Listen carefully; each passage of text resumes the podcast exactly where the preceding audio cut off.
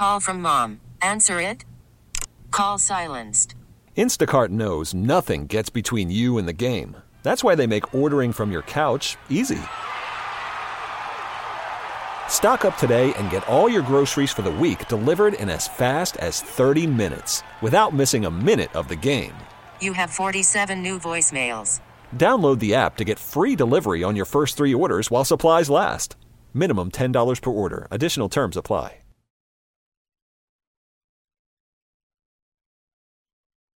Hour number two of the Get Right with Reggie KG on 105 3 The Fan. Kevin Gray, Reginald Atatula. Yep. Rigo Mendoza holding it down for you here. Appreciate you joining us on Audacy and the Audacy app. The text line 877 881 1053. 877 881 1053. If you want to get in on the conversation.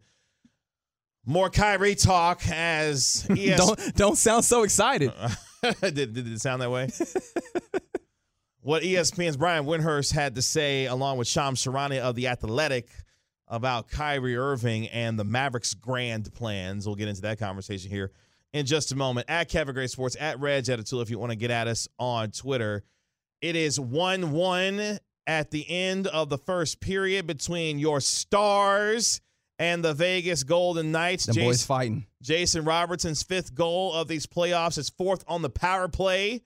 Evens up the game at one apiece as the Stars look to stave off elimination tonight at the AAC. Meanwhile, in Boston, Derrick White's three at the buzzer gives the Celtics a 35 to 20 lead over the Miami Heat. So the Celtics, who are also looking to stave off elimination tonight, are up by 15 at the end of one. So a couple of good ones happening right now. Game number four of the Western Conference Final between your Stars and the Golden Knights, and game five of the Eastern Conference Finals between the Miami Heat and the Boston Celtics. Celtics trying to force a game six, which would be back in South Florida. Speaking of South Florida, congratulations to the Florida Panthers, who are headed back to the Stanley Cup final for the first time since 1996 after they were able to get the sweep of the Carolina Hurricanes. It Team wa- of destiny. um, what was a very competitive series Mhm. between the Hurricanes and the Panthers. It reminded me um, of the 2005 World Series between the Astros and the Chicago White Sox. You say, Kevin, didn't the White Sox sweep the Astros? Uh, they did, Mhm. but those were very competitive games, including game number four, which was a one nothing win for the Chicago White Sox over the Astros in that 05 Fall Classic. Um, but very competitive games throughout the course of that World Series. But the White Sox just swept the Astros. Yeah, but it was a horror fought sweep. Like it that's the funny thing yes. is like without context, sometimes if you just look at, you know, the box score results, so to say, right? Um, you lose some of that context and it gets flattened. But no, you're right. Like the, that's that was a series that was pretty fairly hard fought. Um, that's why not not all sweeps are made alike, but uh, it's a sweep nonetheless. So shout out to uh, the Panthers. Uh, make sure you tell Rod Brind'Amour that that it was actually a sweep, despite his, you know, other thoughts on that particular series. Did you see that from the head coach? Yeah. yeah. I look, Yeah. he had to say what he was going to try. You got to try and do what you can, man. including just making up something that didn't actually happen. Okay, Rod. Okay. Uh, by the way, Boston just hitting all the three so far in their game against the uh, the Miami Heat as they're up by 18 with 11 minutes left in the second quarter. Uh, let's talk some hoops though here when it comes to your Dallas Mavericks. Uh, we'll start with cut number uh, number three. Are we breaking up with somebody? What's this music happening right now, Rigo? I might be. Oh, No, I'm oh, kidding, I'm oh, kidding. Wow, wow. Because I, I know your lady is Yeah, rooting for Vegas. Is it like that? It's, and talking cash money yeah, we right talking now. we ca- we talking schmack. yeah, I was like, I didn't know that y'all schmack. put the stakes of the relationship on this series. I don't know if that's the way you should have went with it. No, I'm kidding. No, feel like no. I'm in an Usher music When- video right now. These are my confessions. Um, let's go with cut number three. Brian Windhorst, talk about the Mavs' grand plans when it comes to one Kyrie Irving for me, please. Well, I would just say that the Dallas Mavericks have, you know, grand plans this offseason to make a major splash to try to keep Kyrie and add to the to to what's going on around Luka Doncic. So I think any discussion about Kyrie part of what's going on here is the Mavericks are under some pressure to do something, and they have the number 10 pick in the draft that they can use to facilitate it. When it comes to LeBron, I'm sorry, when it comes to Kyrie and the Lakers, again, I'll keep saying this. Most scenarios would it would require Kyrie Irving to take below his market value in terms of the average annual salary. So that's a huge factor. But yes, the Lakers can get to a meaningful contract for him. And I will say, again, the best running mate in terms of fit in the backcourt LeBron has had in his career, in my opinion, is Kyrie Irving. The way that their two games mesh together is perfect for LeBron, especially at this age where he needs somebody else to handle the ball and take so much, so much of the scoring load as a perimeter player. Okay, so let's start there with Windhorst. None of what he said there was incorrect. No, technically correct. Sure. Uh, at this point in his career, LeBron James needs someone to take the scoring load off of him and some of the offensive pressure off of him as he will be 39 years old at the end of this year. I mean, you already kind of saw the way that this is was going. The Lakers got as close as they've been in the LeBron AD era to the ideal of what they were trying to do, which is LeBron off ball a decent amount, Anthony Davis carrying a large load of what's happening, and off LeBron off ball meant the likes of uh, Austin Reaves, D'Angelo Russell, sometimes uh, Dennis Schroeder at very, you know, at, you know, sometimes uh, very late on into this, Lonnie Walker getting involved, but you know, other guys handling the ball. I can understand you saying, well, why not do, you know, why not have Kyrie Irving as like a higher higher level of that? And sure, and what Bears saying, what Windhorst is saying there is now is not the idea of the sign and trade that a lot of Mavs fans were are you know kind of coveting. If you do in fact have to lose Kyrie Irving, he's talking about the idea of them signing him outright. And at that point, because from the 972, someone's asking what's the worst outcome of the Kyrie saga? Seems like a win-win if Kyrie stays or goes. Not if not, Not if he just not if he signs outright. The problem is it's going to take a lot for him to sign outright somewhere else. Um, well, I mean, obviously there's some teams that he could sign out, sign outright to if he just decides for some reason he wants to play for the Rockets or the Pistons or one of these teams that has a whole bunch of cap space. Sure, right. but I don't, I don't see that happening. The thing about it is he seems to want to win as while also cashing these checks. And so the teams that would be, you know, players in that, there's not a lot of money outside of these this very small sliver of possibility with the Lakers that they could, you know, really change the, the team that they have right now, create that space to sign him, and also as Windhorst is making the point there, sign him for less than max, um, at, you know, salary per value per year, but something that is meaningful is what he's saying. The Lakers would have to go through a lot of roster gymnastics to create the kind of room that it would take to sign Kyrie Irving outright. And if Kyrie is willing to take less for that to happen, that is something the Mavericks simply can't do anything about. Because, yes, while they can offer him more money than any team to resign him as he's eligible for a five year, $272 million contract, the Lakers could offer him something that isn't necessarily here which is the idea of playing with not one, but two stars in LeBron James and obviously Anthony Davis. The the thing that I have constantly kind of pushed back on, we've had personal conversations about this that have got a little heated, I'd say. Um, I just don't know that the Lakers get to that place where they want to tear down what they just recently built up. At least that's what they're saying publicly. That's what they're saying. And of course, eh, you can only really take that for so much, especially when you consider that some folks view the LeBron possible retirement as some level of power play. Um, I, I don't know that Kyrie fixes the issues that you would then create in order to get him there. And that's not a slight to Kyrie. I just, you know, pointing to the idea that Kyrie is not a panacea for everything. He brings certain things, but he also does not cover other things that they had done a pretty good job of trying to find. And he is not simply a you take out D'Angelo Russell and you put in Kyrie. That is not what we're talking about. You're missing some other things there. Um, now the tough thing about it is if that's where he wants to be, then that changes this up a little bit. And I do wonder with what we heard from him where he's talking about, I know what my career looks like and it comes with time in time. The idea that he needs time to figure out a deal with the Mavs is not something that seems I mean, it's possible. It's very plausible. I just it doesn't seem like more the reality that fits with what he's saying there compared to the idea that I know I'm going to be with something like the Lakers. It just takes time to figure out. So I don't know. I like that's. I'm not sure that I still believe that that's the way that it goes, mm-hmm. but it does open up. It does get kind of the gears turning on what could be the machinations here. This coming from Shams Charania of The Athletic on with the Pat McAfee show about the top of the list for the Lakers and what that looks like. But even the bigger point now, I think, for the Lakers is how do we go into this offseason and manage the workload of LeBron James? Because he's going in every night being the number one option. Now, I think he can do that at the age of 39. The question is, does do the Lakers want to put him in that position? Does he want to be in that position? So they have to really build a roster out this offseason. Uh, point guard position. D'Angelo Russell was benched. Uh, he's on a max contract. He was benched the last game of the season um, in the playoffs in game four. Um, what do they do at that position? I, I think they'll be aggressive potentially in looking at that position. Oh, Kyrie. Overall, Kyrie Irving's out there. Fred VanVleet. The, you know, Whoa. marketplace this upcoming offseason.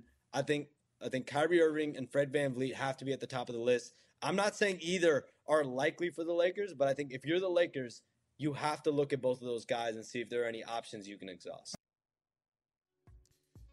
Shams makes a terrific point there when it comes to again the load that the Lakers may be trying to ease in, be trying to ease off of LeBron James and Kyrie Irving again provides some of that. Here's where I am with all of this when it comes to to Kyrie in this situation. Okay, so for Kyrie, he's got two choices here. Yes. in my mind.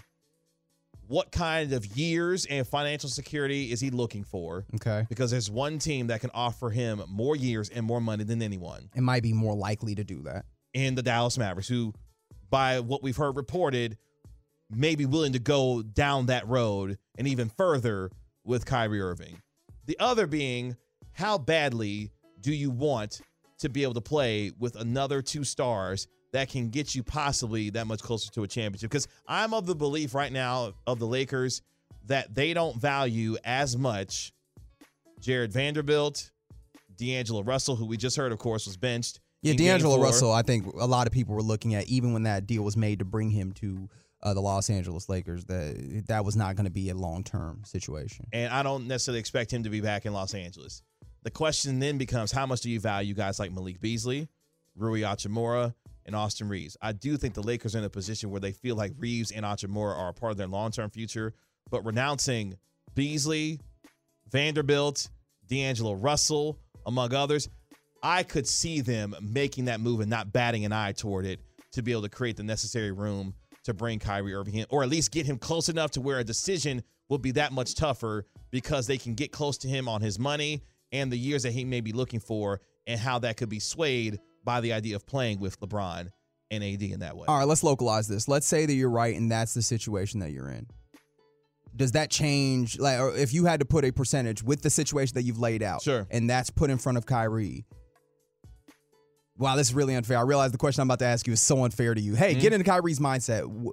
Where do you think that leans? Like, what are the percentage chances on the outcomes where it comes to staying with the Mavs versus opting to go and play with the Lakers? I think it would be 64 to him going to Los Angeles Where does that put the Mavericks then? Because that would be an instance where you were losing that asset, right? You were for having nothing. you were having what you've you know kind of painted as the doomsday situation, which is the Jalen Brunson 2.0. yep. Where do the Mavs go there? Like then, like what what what is the what's mean, the what are the next steps? Because at that point, you still have your, the n- number ten pick to maybe you know maneuver with. You still have the likes of Josh Green, Jaden Hardy.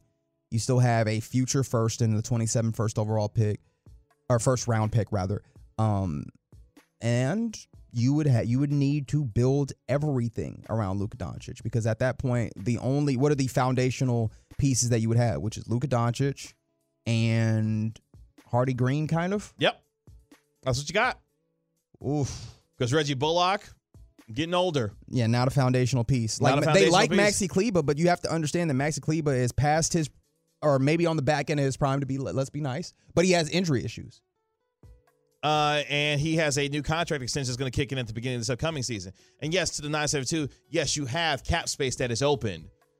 What do you do with it in a weak free agency class? Because when you look at this upcoming free agency class, not great. Your top three free agents are going to be Kyrie, James Harden, Fred Van Vliet. Khris Middleton, maybe. I don't think Khris Middleton's going anywhere. You don't think he? I think, he's a restricted free agent. yeah, I, I think they find a way to get that done. And No, he's an under. Uh, yeah, he's an unrestricted free agent. But you But, think he remains? I think he remains in, in Milwaukee. And then we're talking about guys like Vucevic. Okay. Um, so the free agency class is not great. I tend to think that the trade market is where the Mavericks are going to make the most difference in terms of a roster overhaul and someone trying to finally convince, hey, Toronto, make a damn decision, please. yeah, break that thing up, please. Like either break that. it up or figure out a way to move forward with it. Otherwise, OG Anunoby, Pascal Siakam, there's a lot of names on that team that you look at. You say, oh, that could be a fit here, you know, in Dallas. Yeah, OG Anunoby, I think, is the one that's the most well, the most desirable. I think is Pascal Siakam. I think the most more gettable for the Mavs is probably OG Anunoby, Oh, assuming that he's Oh, you. no. You go the other way. I go the other way. Okay. I mean, we heard reports that teams were trying to offer the Toronto Raptors what three first round picks to go get OG Anunoby, and they were like, actually, no. But I also think that we're getting to a place where we might have hit the peak on trade compensation. Uh, Hollinger of the Athletic was John Hollinger of the Athletic was writing a really interesting piece about kind of the summer of stuckness, as he called deems it, where there's a lot of teams in the NBA landscape that kind of you know went double or nothing, and now they're kind of stuck with their decisions. Obviously, some people hit, like we talk about the Lakers that you know win and they made all these moves and they hit. Uh, you can talk about the Denver Nuggets who also are stuck when it comes to like a flexibility standpoint, but they're stuck with a great team that they're happy with. How many of those teams can we talk about in the other way that went in and now they're stuck with a team and it's not really a good one? Minnesota. Hello. um, the Clippers are stuck with a team that I don't know if it's like if you want to team deem it good or bad, but you have all these injury issues. Correct. Right. Like there's other teams that we could point to in that regard as well. Dallas is kind of one of those teams. And then also, I think that you look around the league, there's a lot of them. And that means that the compensation for trades, you know, the market isn't going to build in the way that I, I think you don't end up in a place where teams are like, yo, I have four picks to give give up. I just don't know that there's enough teams out there. So that might depress some of the market, but still, OG Anunoby is a highly valued, you know, wing defender Mm-hmm. uh, in, a, in a league that needs those. Maybe you try to convince Jerami Grant to come sign with Dallas if you have all that cap space opened up, and you may have to slightly overpay to get Jerami Grant to come to Dallas. Who knows? So in that situation, you're saying Kyrie has walked, and your your return is now you have a team that you're building off of Luka Doncic, Jerami Grant. That is that. I'm just trying to clarify. That's what you're saying. I mean, This is all very hypothetical, everybody. We have really we're, we're we're you know delved into the hypothetical. But if that is the situation, how do you feel about it, KG? hell that might oh, low key open the door for Christian Wood to come back here on a cheap contract. Nothing that you commit real money to, but the idea. But the problem with the thing that, that that was never an issue with money. That was a relationships issue. And so you want to sign, anyways. That's Yeah, a whole that- different. that's a of whole different. I don't think Christian. For, for the record, I don't believe Christian will be back with this team. I'm just saying all possibilities become open when you have that much cap space to Oh no. to work with. Uh, it's to get right Reggie KG right here on 105 through the fan. Coming up next, we're going to talk a little Rangers baseball on your home of the Rangers with my guy, your guy, our favorite guy, Texas Rangers insider and play by play man, Jared Sandler. Next on the Get Right.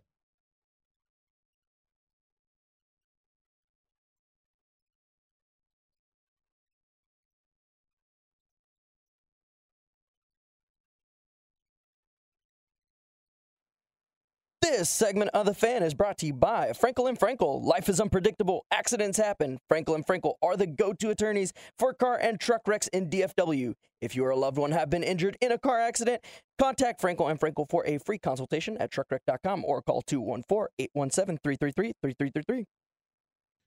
It's to get right with Reggie KG right here on 105 3 of the fan. About to welcome in my guy, your guy, our favorite guy, Texas Rangers insider and play by play man, Jared Sandler here in just a moment via the Diamond Factory hotline at Kevin Gray Sports at Reg at Atula if you want to get at us on Twitter coming up here. Oh, in about uh, 16 minutes, we'll go around the National Football League where Jimmy Garoppolo stay hurt. This time, he's doing it in a different uniform. Uh, we'll let you know what's the latest with him. Stay And- hurt in black and silver. also stays paid though. Must be nice. Must be nice. Um, so we'll go around the NFL here in about 16 minutes here on your home of the Cowboys. Let's go to the Diamond Factory hotline though, and welcome in Jared Sandler hanging out in Baltimore. Ain't that right, Jared? That is right. I can confirm. I uh, am here. How, how, how you doing? You doing good? You like him? you liking Baltimore so far? Um, I'd be better if the Stars were winning, but uh, you know, I can't really control that. Um, yeah, Baltimore's cool. I have no problem with Baltimore. Uh, we stay by the water. All's good. I'm uh, I'm living the dream. Yeah, Jared, this year you've been like full, you know, radio play-by-play man going on all the trips. Full postcard mode. Yeah, all of those. uh, when it comes to that, how do you handle traveling? Is it just kind of I'll go outside when I go to work, or are you seeing any sights, going in experiences, the vistas, as they say? Yeah, I try to I try to explore a little bit. Um, I I had some meetings for the charity today, so I oh gosh, sorry, I'm watching the Mhm. Stars on stream, so I might be a little bit behind everyone. Oh, I was like, what happened? Because I'm like, some okay. Yeah, okay, yeah, okay, yeah. okay. I'm uh, I uh, anyway. Uh, It's okay, I was gonna Jared. explain It's- why it's on stream, but then I figured you guys don't even care why it's on stream. What does it really matter? Uh, so Wait for it. yeah, I, I had some meetings for the charity today. So I, I, some people made the trip to DC to go explore some of the uh, uh, the the things that DC you know would have to offer. I did not. Oh, you face mirror. Yeah, there. yeah, is. there it is. There, Yeah. there it is. Yeah. Yeah, Reg's like, Sorry, just, buddy. just wait for it. just wait for it. Yep, and there, it, there it yeah. is. There it is. The charity, by the way, the Sandlot charity, you do That's right. fantastic work. Yeah, yeah. They, we right now we're doing better work than the the stars, but we're working on that. Uh, so yeah, I try to get out, and I definitely went out for a walk so that I didn't just get trapped in the hotel room all day. Um, I definitely try and explore. Uh, there's really not a whole lot to explore in Pittsburgh. Um, I did document that I took an Uber to the Roberto Clemente Museum, but um, it was closed, which Oh no. it was like an appointment only thing, so I didn't really get to do anything there. But uh, yeah, I do try to explore. I love. Uh, I think it's it's an awesome opportunity to to go around the country and see uh, what our country has to offer. Favorite thing that you've experienced thus far in the season traveling? Um, favorite thing. This is so unfair because you are trying to multitask in a way that I'm. I can already tell is really no, difficult. no. I'm, I'm trying to just think of all the. I mean, I getting my nephews came to Chicago when we played the Cubs at Wrigley, and they are 12 and 10 year old now 13 and 10, 13 and 11. Sorry, and they are big Rangers fans. And they are now old enough to like appreciate. I don't think they appreciate Wrigley the way that they will when they're older but they're old enough to appreciate like getting to watch their major league te- favorite team and like to meet some players and they got to meet some guys and that was really cool for me to get to see their faces light up that's probably the most rewarding thing so far from this year Jared Sandler joining us via the Diamond Factory hotline here on your home of the Rangers 105 through the fan here on the Get Right. I'm going to get to the Rangers here in just a second, but this just came across my timeline when it comes to some uh, other Major League Baseball news. Um, the art of getting ran because Aaron Boone got ejected for the fourth time this season and the second time in a four game span. Why does this dude stay getting run from ball games these days?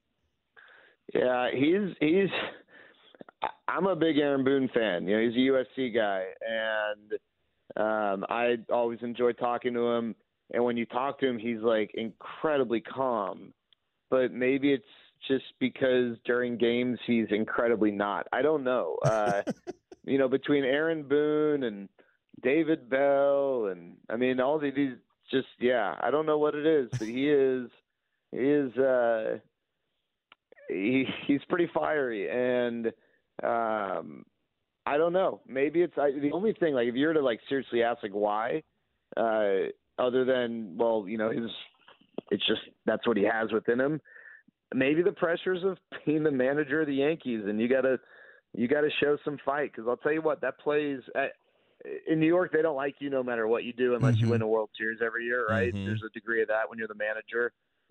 Aaron Boone maybe a little more of a pass because of what he did in uh, against Tim Wakefield years ago, uh, but maybe it's the stresses of that, the pressures of that. I don't know, but he uh, he definitely he is the uh, the Rasheed Wallace of Major League Baseball managers.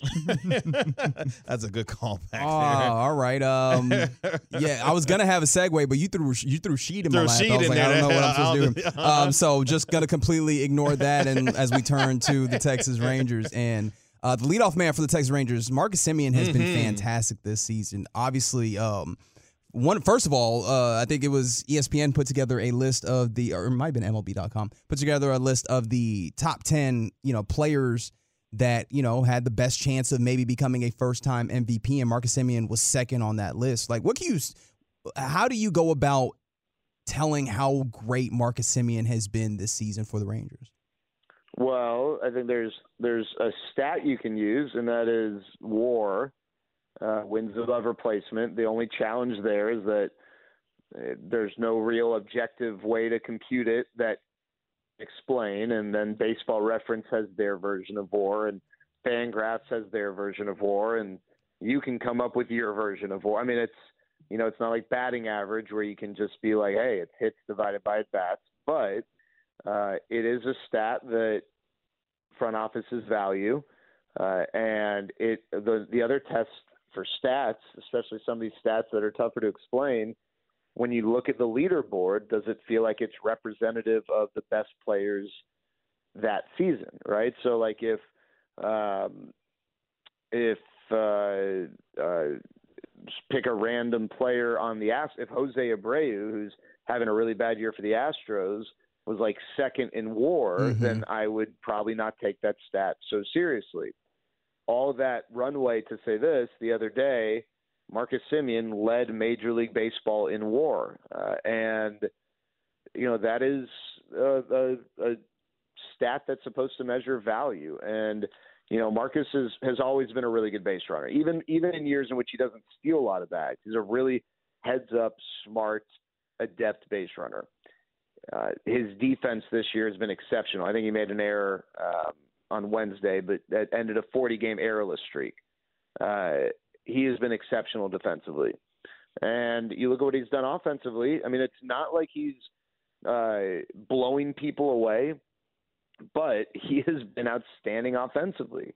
He's not gonna he's not gonna do what uh, Aaron Judge does. He's not gonna do what Ronald Acuna Jr. does. He's not gonna have highlight reel type home runs that go to the second deck.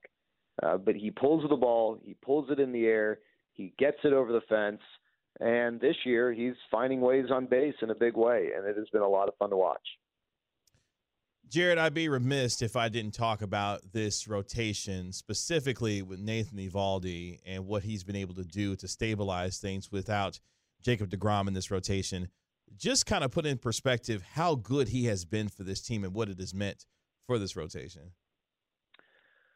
Well, uh, he's been and and and not just for the rotation, but for the bullpen. Uh, you know, his ability to go deep into games has, you know, obviously the complete games. You don't need the bullpen, but then you know he's gone when he's gone eight innings, what have you. You know, he's giving them a rest and he's taking pressure off of them. And you know, the lineup's doing that as well. But what Nathan Eovaldi has done is has been outstanding. And um, you know, I gosh, I hope he can keep it up. But you know, he's definitely like if the season were to end today, uh, he'd get votes for the Cy Young. He probably wouldn't win it because there have been some outstanding American League pitchers like Sonny Gray. Um, he would absolutely be an All Star. Uh, and yeah, I think when you consider what this team has gone through with its bullpen, uh, what he has done has been vital, and he's also done it kind of coinciding with Jacob Degrom's injury.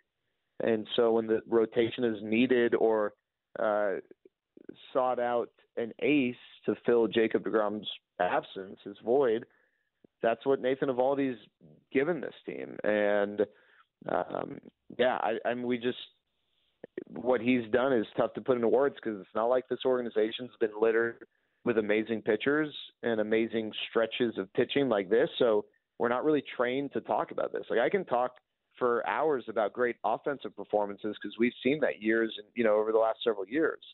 Um, but Nathan Eovaldi's ability to to get outs and go deep into games and work efficiently is is really impressive. Jared, I will spare you bullpen talk because it feels like that's all we do of late. Um, I mean, it's a big story, but yeah, I get it. Although I mean, shout out to you know Will Smith and the five out save that s- was was crucial. But heading into Baltimore, I mean, you're already there. But heading into a series against Baltimore, uh, from the you know obviously from the broadcast booth, what are your eyes trained on as we go into this series against the Baltimore Orioles? Oh well, you know what? I don't know that we could have predicted this, but I, I'm just excited for a meaningful series. You know, again, I'll go back to the same thing I said before the Brave series. Whether the Rangers sweep the Orioles, the Orioles sweep the Rangers, or anything in between, it is not a definitive statement uh, as to where this team is or is not. But it is still fun when you've got a series between two teams that now, more than a quarter of the season in, are among the best teams in baseball. Um, and you know, I, I am curious about the bullpen, Reg, because they they are going to get help eventually, uh, and maybe it's sooner rather than later internally. I don't anticipate a trade that excites people anytime soon. Uh, but how is Bruce Bochy going to make this thing tick? And you know that is a strength of his. He is very good at managing bullpens. However, it's very tough to manage a bullpen when it seems like your only option is your closer, and that's why he went with Will Smith for a five-out save. So who's going to step up? Who's the guy uh, that is going to make the difference? Who's the guy who's going to help uh, bridge the gap? And they've got a number of guys who can be that guy because they've got a number of guys who are underperforming. So that tells you that you know there's more left in the tank. Uh, I just don't know who it's going to be. Uh, and then the other thing is uh, uh, Camden Yards underwent a renovation two years ago prior to last season. The left field wall is much deeper, and I'm a little curious how that's going to impact some of the right-handed hitters like Josh Jung, Ezekiel Duran, and, and especially Marcus Semien. Because what I mentioned yesterday, uh, you know, Marcus is a guy who, when he hits home runs, they don't leave the yard typically by like 50 feet. You know, they barely get there, and so I'm just curious to see, you know, what life is going to look like with a very spacious left field for some of the right-handed hitters. Jon Gray takes the mound tomorrow for the good guys. He'll be opposed by Grayson Rodriguez for the Baltimore Orioles. Your Texas Rangers, 31 and 18, take on Baltimore to begin their weekend series. Jared, as always, my man, appreciate the time and enjoy your time uh, on the East Coast, my man. Go Stars. Thanks, fellas. Yeah, looking forward to a fun series this weekend. There he goes, Jared Sandler, Texas Rangers insider, play-by-play man here on your home of the Rangers, 105 through the fan. Again, first My pitch. man man sounded tired. I'm not gonna lie. Been a long road trip. Yeah. Uh, it's been a long road trip. Yeah. Um, and of course, the Rangers do not get back to Globe Life Field until the beginning of June.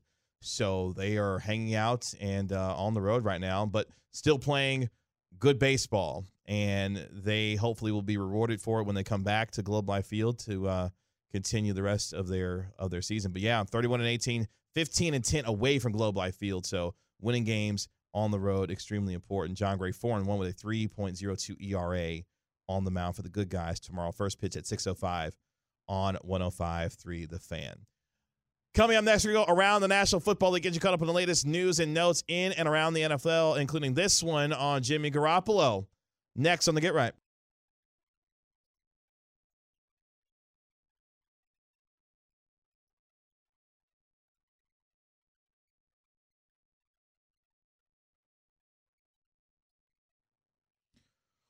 About to go around the NFL here on the Get Right with Reggie KG on 105 through the fan. Kevin Gray, Reginald Atatula, Yo. Rigo Mendoza holding it down for you here on your Turn It On, Leave It On station, 105 through the fan. It's getting good at the American Airlines Center Jason Robertson said it's on me. between the Stars and the Golden Knights. I'll let you know exactly here in just a moment how things are heating up in game number four. In fact, before we go around the NFL, let's go ahead and do that. It was tied at 1 1. We'll start with the Vegas Golden Knights. Jonathan Marchessault, one of three players who have played in every single playoff game that the Golden Knights have played in, got the Golden Knights up 2 to 1 with this goal. But it's deflected wide by Haskin as Theodore went winding up. Walking in McNabb, blocked up high by Johnston. McNabb continues deeper. It comes back to McNabb. Tough angle, they score! Tipped in by Marchessault.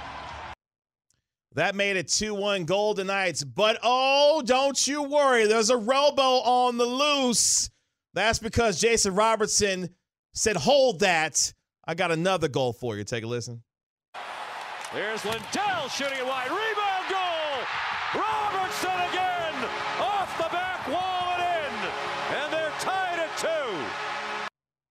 Sean McDonough on the call. Both calls for ESPN. Jason Robertson, his sixth goal of these playoffs, ties the game at two. He's got both goals tonight for the Stars as they try to stave off elimination. Stave. in game number four. Jason Robertson putting the stars on his back and trying to carry them to a game four win. This is the Jason Robertson that we've been kind of waiting on Yeah, in these playoffs so far. I mean, obviously the second one was just opportune timing, being in the right place, but finishing off, you still got to give him credit for that. But no, it's it's great to see Jace Robertson, and I'm I'm sure that that's got to be some level of um like spirit builder. You were talking about where does that kind of energy come from? You were asking that question. I think maybe off air even. Mhm. Um, and Jace Robinson, as good as person as any. I mean, one of the other people that we we were talking about because we saw a graphic on ESPN, the idea that oh man, we hadn't talked about Roope Hintz, who had been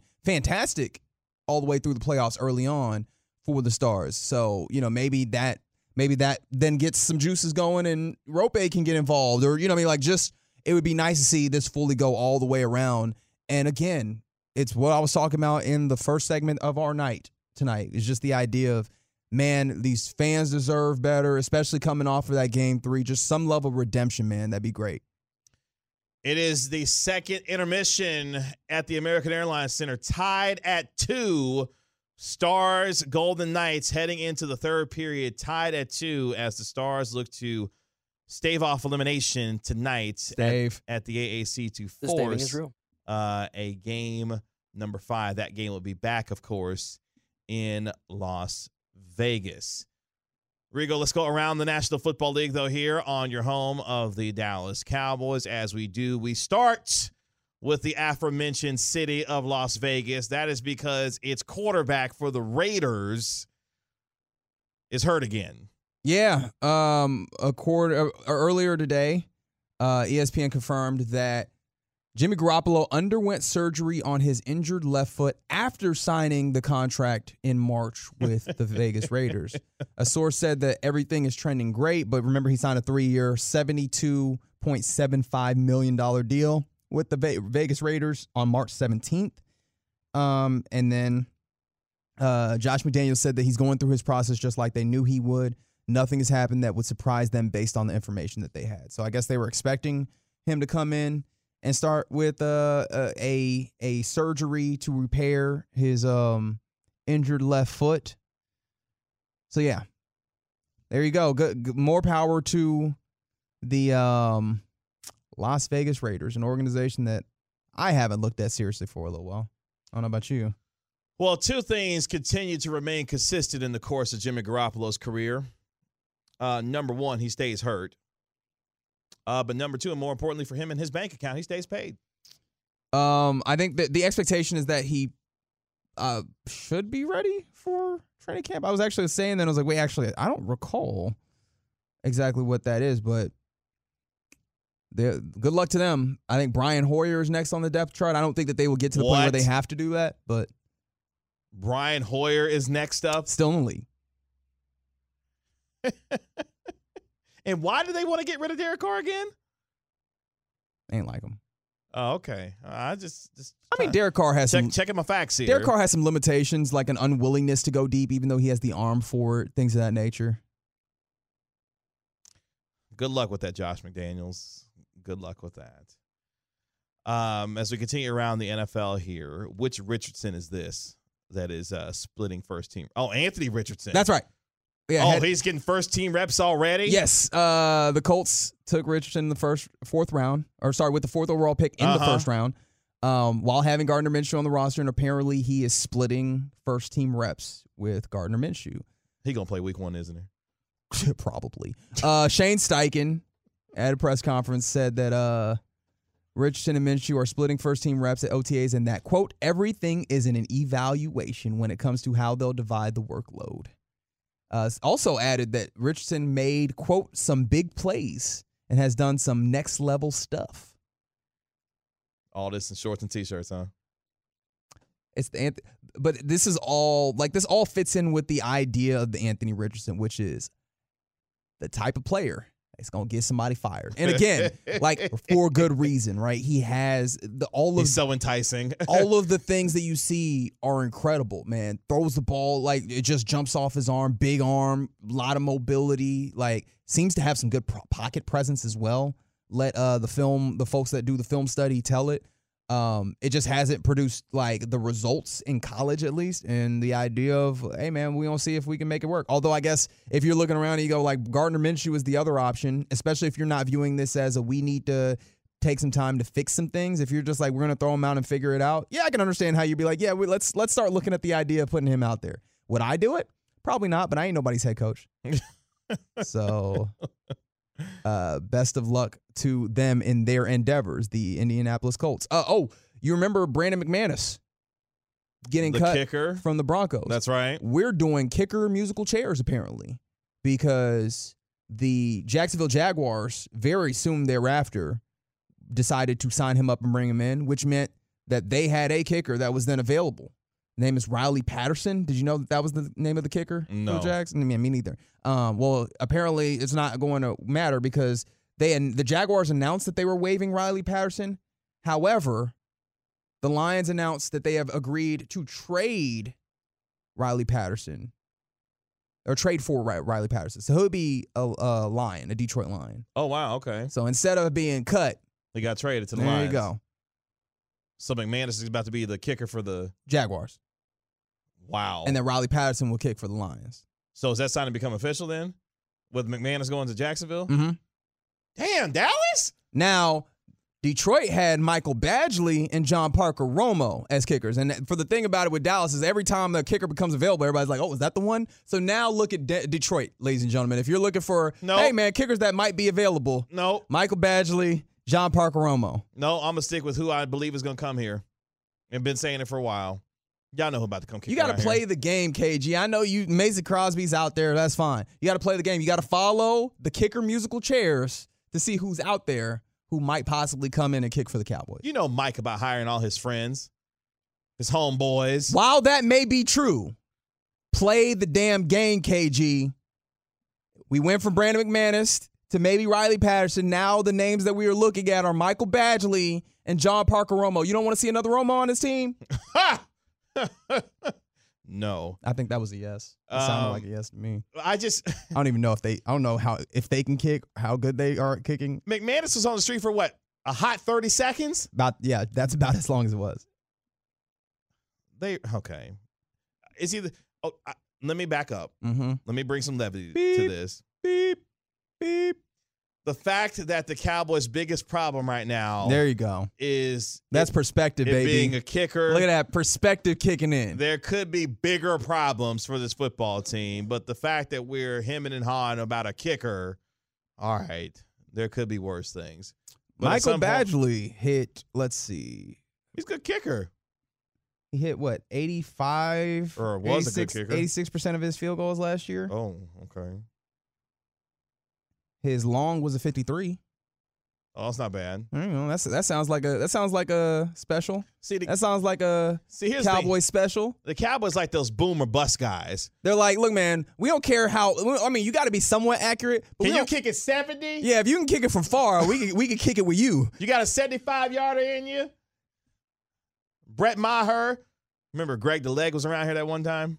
Greg Zuerlein? Oh yeah, Remember Oh, him? How could I forget? um, but yeah, I. Mm. They- Oh, John Parker Romo. Hey, hey, wasn't that the dude from the XFL? Is that where he's from? He kicked for the San Antonio uh, Brahmas or something like that. Brother, your guess is way better than mine. I think that is who that is. I don't even think he has a football reference page. John Parker Romo. Oh, there it is. Yep, that's him. Okay. That is him. Played at t- Virginia Tech. Yep. XFL San Antonio Brahmas. He well, had- today at OTAs, head coach Mike McCarthy said, you know, when it comes to kickers, there's still there was the XFL season, there's the USFL season. There Yeah, got a meant Fassel said that. Yeah. There's got oh, it was Fassel that said Yeah, that. My bad. uh-huh, I am just mhm. attributing all the words. To, Anybody on planet Earth, Elon Musk, apparently. who's the wildest name that you would like to see kick for the Cowboys? Rodrigo Blankenship. Oh, that's I a mean, I would one. love to. Isn't he That's still under? one. Is he? Did the Colts waive him? Him and his glasses around here would be hilarious.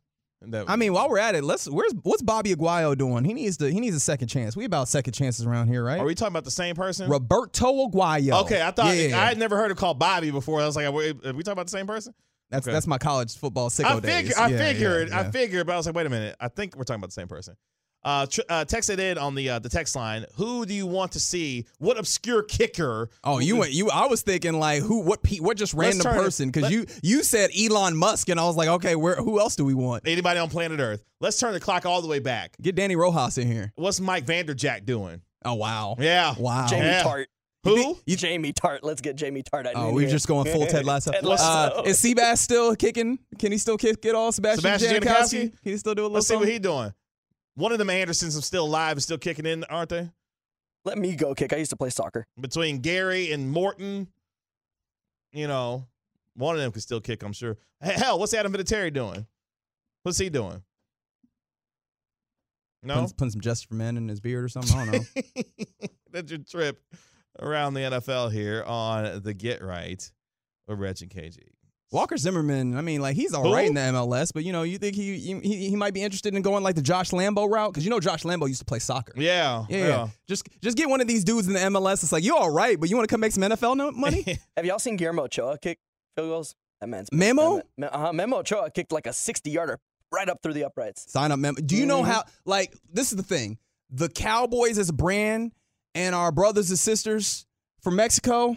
Like that is a great. Like let's further let's further solidify The the, relationship there, yes. by putting Memo Ochoa on the Cowboys. I like the way that you think, Rodrigo.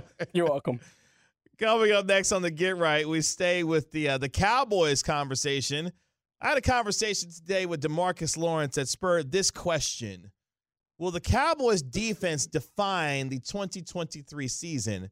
What Demarcus told me about that next on the Get Right.